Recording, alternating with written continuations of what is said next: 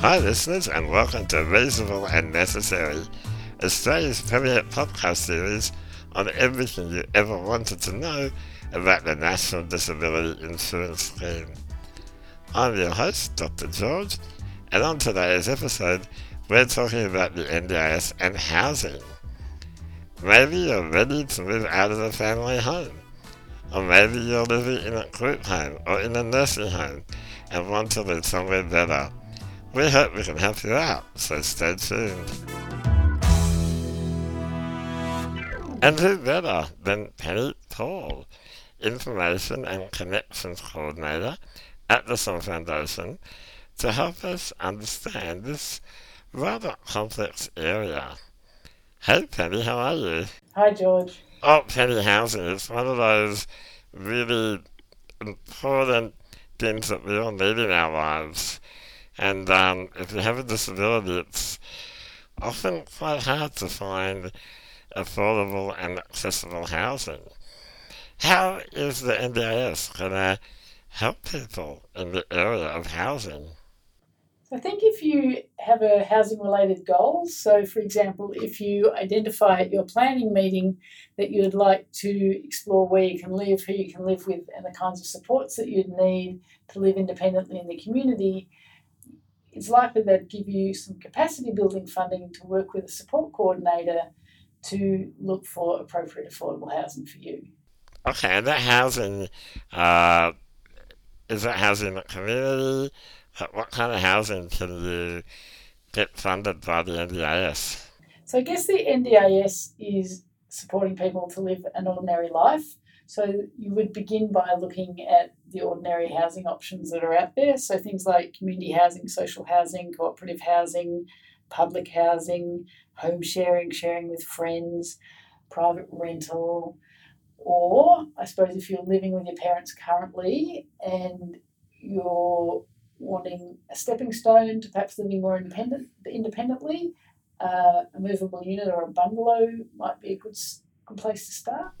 And that's really key because I think that um, for people who live with their parents all their life, that it can be quite a big step to uh, move out on your own, and that's true for people without disabilities. But when you have a disability, often you might not realise how many uh, kind of the, the type of support that your parents provide, you might not realise what that will look like um, if you live out um, on your own. Yeah, and I think we've talked about this before, George, and and talked about how going away for a week or a weekend from your parents to an accessible uh, holiday destination can help you really work out the types of supports that you need to live independently day by day, week on week. And that's a really good place to start to find out, you know, what it would look like to live independently. And build the confidence to know that you can do it. I think confidence is key to this. Housing is a really big deal, and I think it's a lot to expect in your first plan to move out of home if you haven't moved out of home before, because you might want to get confident with the support providers that you're working with, with individual support workers, to really feel that um, you can move out and make living in the community independently a success. All right, so yeah, you've got a housing goal. Um, you're looking at some different options um, as a stepping stone. How about actually, you know, finding a house that you're going to live in? How does how does that work with the NDIS? So I understand that there's this term that I hate, and it's called specialist disability accommodation, but that that is effectively something that goes in your plan that will then fund the housing that you need. But not everyone will get SDA, will they? No. SDA is a really um, quite a complicated area, and I, I hate the term. I think we've spoken about this before specialist disability accommodation. And the word special, I just hate the word special in anything. And why accommodation? Like, why couldn't they just call it, you know, universal housing or something like that? But anyway. Anyway, so that is an option for some NDIS participants. That is people with what they call an extreme functional impairment or participants who have a very high support need. We think only a you know, maybe 6% of all NDIS participants will be eligible for specialist disability accommodation, but it's not like it's first come, best served. It's depending on the eligibility criteria as to whether you, an individual, would be eligible. Okay, now we'll talk about that in a minute in terms of those what those things mean. But the term extreme functional impairment, like, how do you know if your disability is just you know medium or high or in this case extreme? So that would suggest that even with assistive technology and with a really uh, high level of support in your physical housing design, that you still need a lot of support from a particular, from a person. And it's also to do with the fact that um, the NDIS will fund home modifications, for example, but that, that might not be enough, yeah?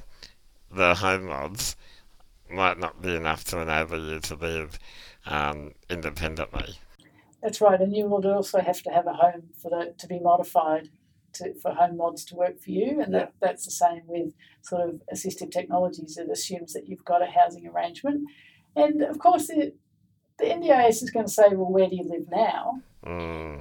Why do you need to move from where you're living now, or what supports could be put in to make your current living situation more sustainable? So you really need to be anticipating those sorts of questions from the agency and, and preparing your case um, for why you need something different.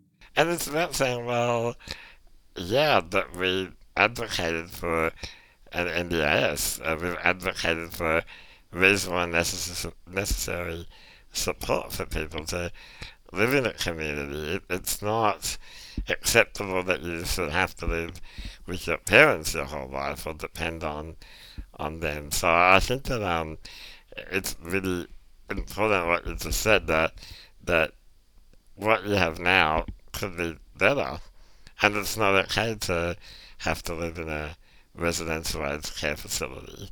You know, that, that, that needs to be at the forefront of your conversation. It absolutely does. And look, we really think that NDIS is the best chance we've got for resolving the issue of young people in nursing homes. But be aware that your planner is unlikely, if they meet you in aged care, is unlikely to be able to imagine you living in the community. And if your parents or your supporters or family have been part of the process of you going to aged care, they might have trouble thinking of you living outside of aged care as well.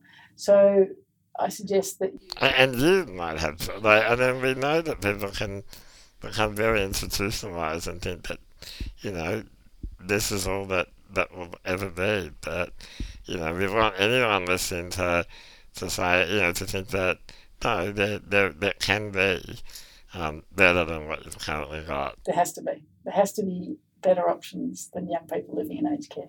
That's what we think. All right, so we've obviously uh, you know, been very strong in our advocacy um, for um, appropriate housing in our plan, and lo and behold, we end up with a SDA payment in our plan. What do we do to actually find a house? Because the payment is just a payment; it, it's not, it's not a house. Yeah, so this is a whole new thing, isn't it? Because the old way you used to be offered a place in a share home and and that was your housing and your support, take it or leave it. That's right. Whereas now you get uh, support funding in your plan and you might get SDA funding in your plan. The funding itself will tell you what type of uh, design category that you're funded for. So there's five design categories. There's basic, that's basically for old stock, current group homes, that sort of thing. Not much Oh. not much specialist design in, in the group homes. There's improved livability, and that would be generally housing for people with a cognitive or sensory impairment. There's fully accessible housing, so that is going to be more accessible for people who use a wheelchair. Uh, there's robust housing that's for people that's built to a really strong spec. It's got like laminated glass, uh, very tough walls. I think I need that. I always run my wheelchair into things. So, if, uh, perhaps if you've got behaviours of concern, robust housing would be the appropriate design category for you. Um, and then there's high physical support. So the Summer Foundation's basically been building high physical support, but there are whole, you know, there's the other categories as well. And I understand that um, part of it is um, the fact that you could possibly have um, overnight on-site assistance in so you you know you, there are other options apart from nursing homes where there can be um, assistance there 24 7 so george i think you know more about the policy than i do but certainly in the policy it steps out very clearly that uh, on-site overnight assistance is is there and provided for. The, the trick here is getting this into people's plans and to get that market up and running. Yeah, yeah. So you've established, um, well, it's not you establishing it, it's, it's effectively your planner, isn't it, that, that needs to establish um, um, what level of payment, and again, you've got, the, got it in your plan, but where do you find the housing? So there's a website called the Housing Hub. .org.au and the housing hub. The housing hub. .au. And that's like a real estate type website? It is. It's got housing vacancies and it's got where they are and what design category they're built to. And it doesn't only have SDA, it's got other vacancies as well. It's got some group home vacancies. But the vacancies have been focused up until now in northeast Melbourne area and they're starting to come online from the Hunter in New South Wales. But slowly we will be developing that website, taking on more and more vacancies. It's definitely worth having a look at to see the sorts of things that are happening in the housing space for people with disabilities. And I actually went to that website and I saw some pretty nice looking houses and they don't necessarily look like, you know, disability group homes or some do. Some of them look exactly what you'd expect. But yeah, there's some apartments um, that they're building in Fairfield and Richmond that look really nice, really fancy. Well, you know, a lot of people maybe think that they can't afford to live there, but with an SDA payment um, in that plan, and that won't cost them um, anything more than what, what is it, the 25% of the DSP? And 100% of any Commonwealth rent assistance that you're entitled to. That's really accessible or affordable. Sure is. So tell me, when once people um, have you know, had a look at the website they they should have what they've found um, the right place to live. What, what next? So I think you'd be going back to the NDIS and you'd probably be asking for the supports that you need to transition from wherever you're living now into that new housing um, that you've found. You need to enter into a service agreement with the provider. You need to um, look at your tenancy obligations and think about finding doctors, medical systems, in the area that the house is in. You need to do a whole lot of preparation to make sure that um, that housing transition is successful for you. Okay, and if there's someone that's listening to us and they're um, currently, you know, in inappropriate housing or they're really desperate to move out of where they're currently living, might be an aged care facility or something like that, what are some pieces of advice that you might give them in terms of taking that first step to to independent living? Probably when you went into aged care, it was because there were no other housing options available. All I want to tell you there are new housing options coming online. The government's committed a huge amount of money over the next decade to this form of housing for people with really high needs. So uh, it's time to feel hopeful and it's time to start looking and getting a good team around you to work out how to move out of aged care into housing back into the community. I think that's excellent advice. Now, seen a NDIS plan and it had uh, something in there that talked about a housing plan and support coordination for that. What's what's that about? So, if you get capacity building funding in your NDIS plan to help you investigate your housing uh, solutions. It used to be called Explore Your Housing Options. Either way, it's it's funding to work with you to exhaust all the possible mainstream housing options that might be suitable. If they don't work, it might be about getting some assessments from allied health professionals to say the type of housing support you need, and for that allied health professionals to indicate which design category of housing would best suit you. And that's all written up by your support coordinator in your housing plan. And it's your housing plan that you take to your next NDIS planning meeting, and that's what you use to test your eligibility for SDA. The information in that is the evidence on which they'll make the decision as to whether you're eligible for SDA. And I understand there's some info on the Summer Foundation website that can help people to work out how to develop their housing plan. Yeah, there is. And I'd start with um, My Housing Preferences, which is something we developed for um, NDIS participants. And that's a really, you can start doing that anytime. And we've got some resources up there for allied health professionals and support coordinators to work their way through and help a participant through to test their eligibility for SDA and rider housing. And that's at the Summer Foundation website, which is summerfoundation.org.au. That's right. Thank you, Penny, for helping us to understand NDIS and housing. And I really appreciate you telling us all this very helpful info. Thanks, George. And it's time for our regular segment. Is that reasonable and necessary? And we've got Chris Thwaites, who's going to talk to us about gym memberships and whether they are reasonable and necessary. Hi, George. G'day, listeners.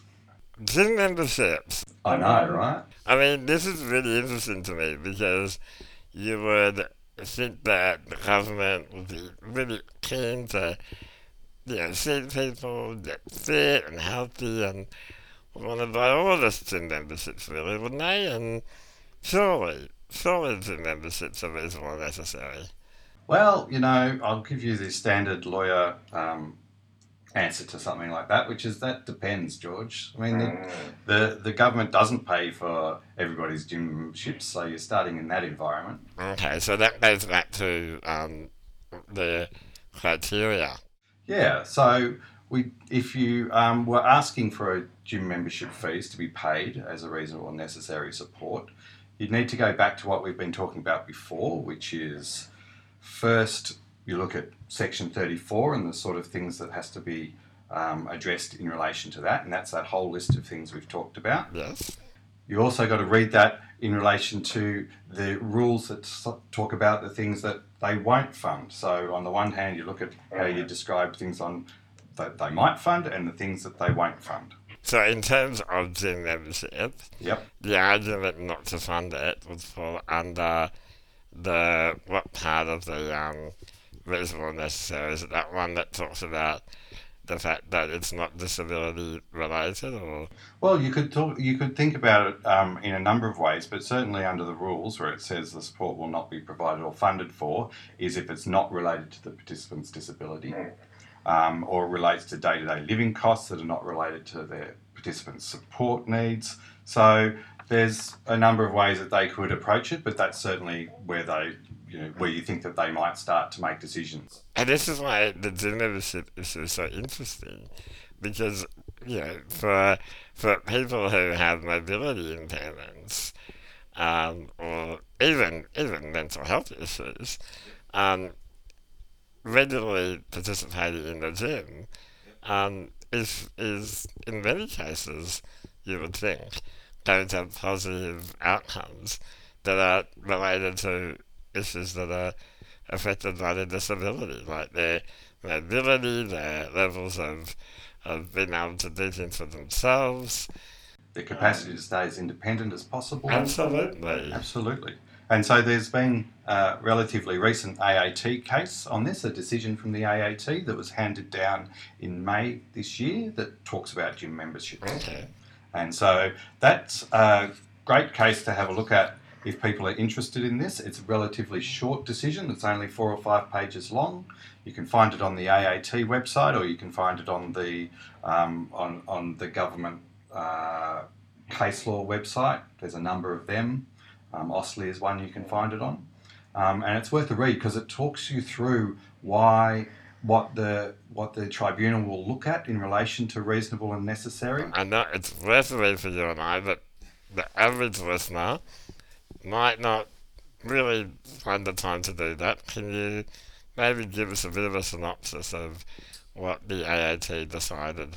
Okay, so uh, this was a participant who'd asked for her annual gym membership to be paid, as well as some fortnightly physiotherapy um, sessions to be paid for. And uh, the initial decision was no, we're not going to pay for those. And this person then took it to an internal review and then ended up in the AAT asking for the AAT to review the agency's decision. Now, um, as we've talked about in the past, I think one of the strengths of this decision talks about um, how the reasonable and necessary support was linked to the person's plan and the goals in that plan. So, one of the goals in that plan was to maintain and build capacity regarding physical strength and subsequent level of independent mobility by continuing to attend the gym. Oh, so that got through as a goal. That but- got through as a goal. Mm. So, that gives, gives you an idea of the sort of goals that you can put in your plan, but mm. also then how you can relate to how to make those gym memberships reasonable and necessary because they relate to your goal. Mm. So it's about setting your plan up well in the first place mm. and then how you trace that and the supports you might need to achieve your goal. Okay, so what, what was the decision, Chris? Well, interestingly, and this is another example why this decision is another example of how things can work, is that when they were going through the process of the AAT, at the AAT you have compulsory conferences that get the parties together to try and work out whether they can resolve this matter.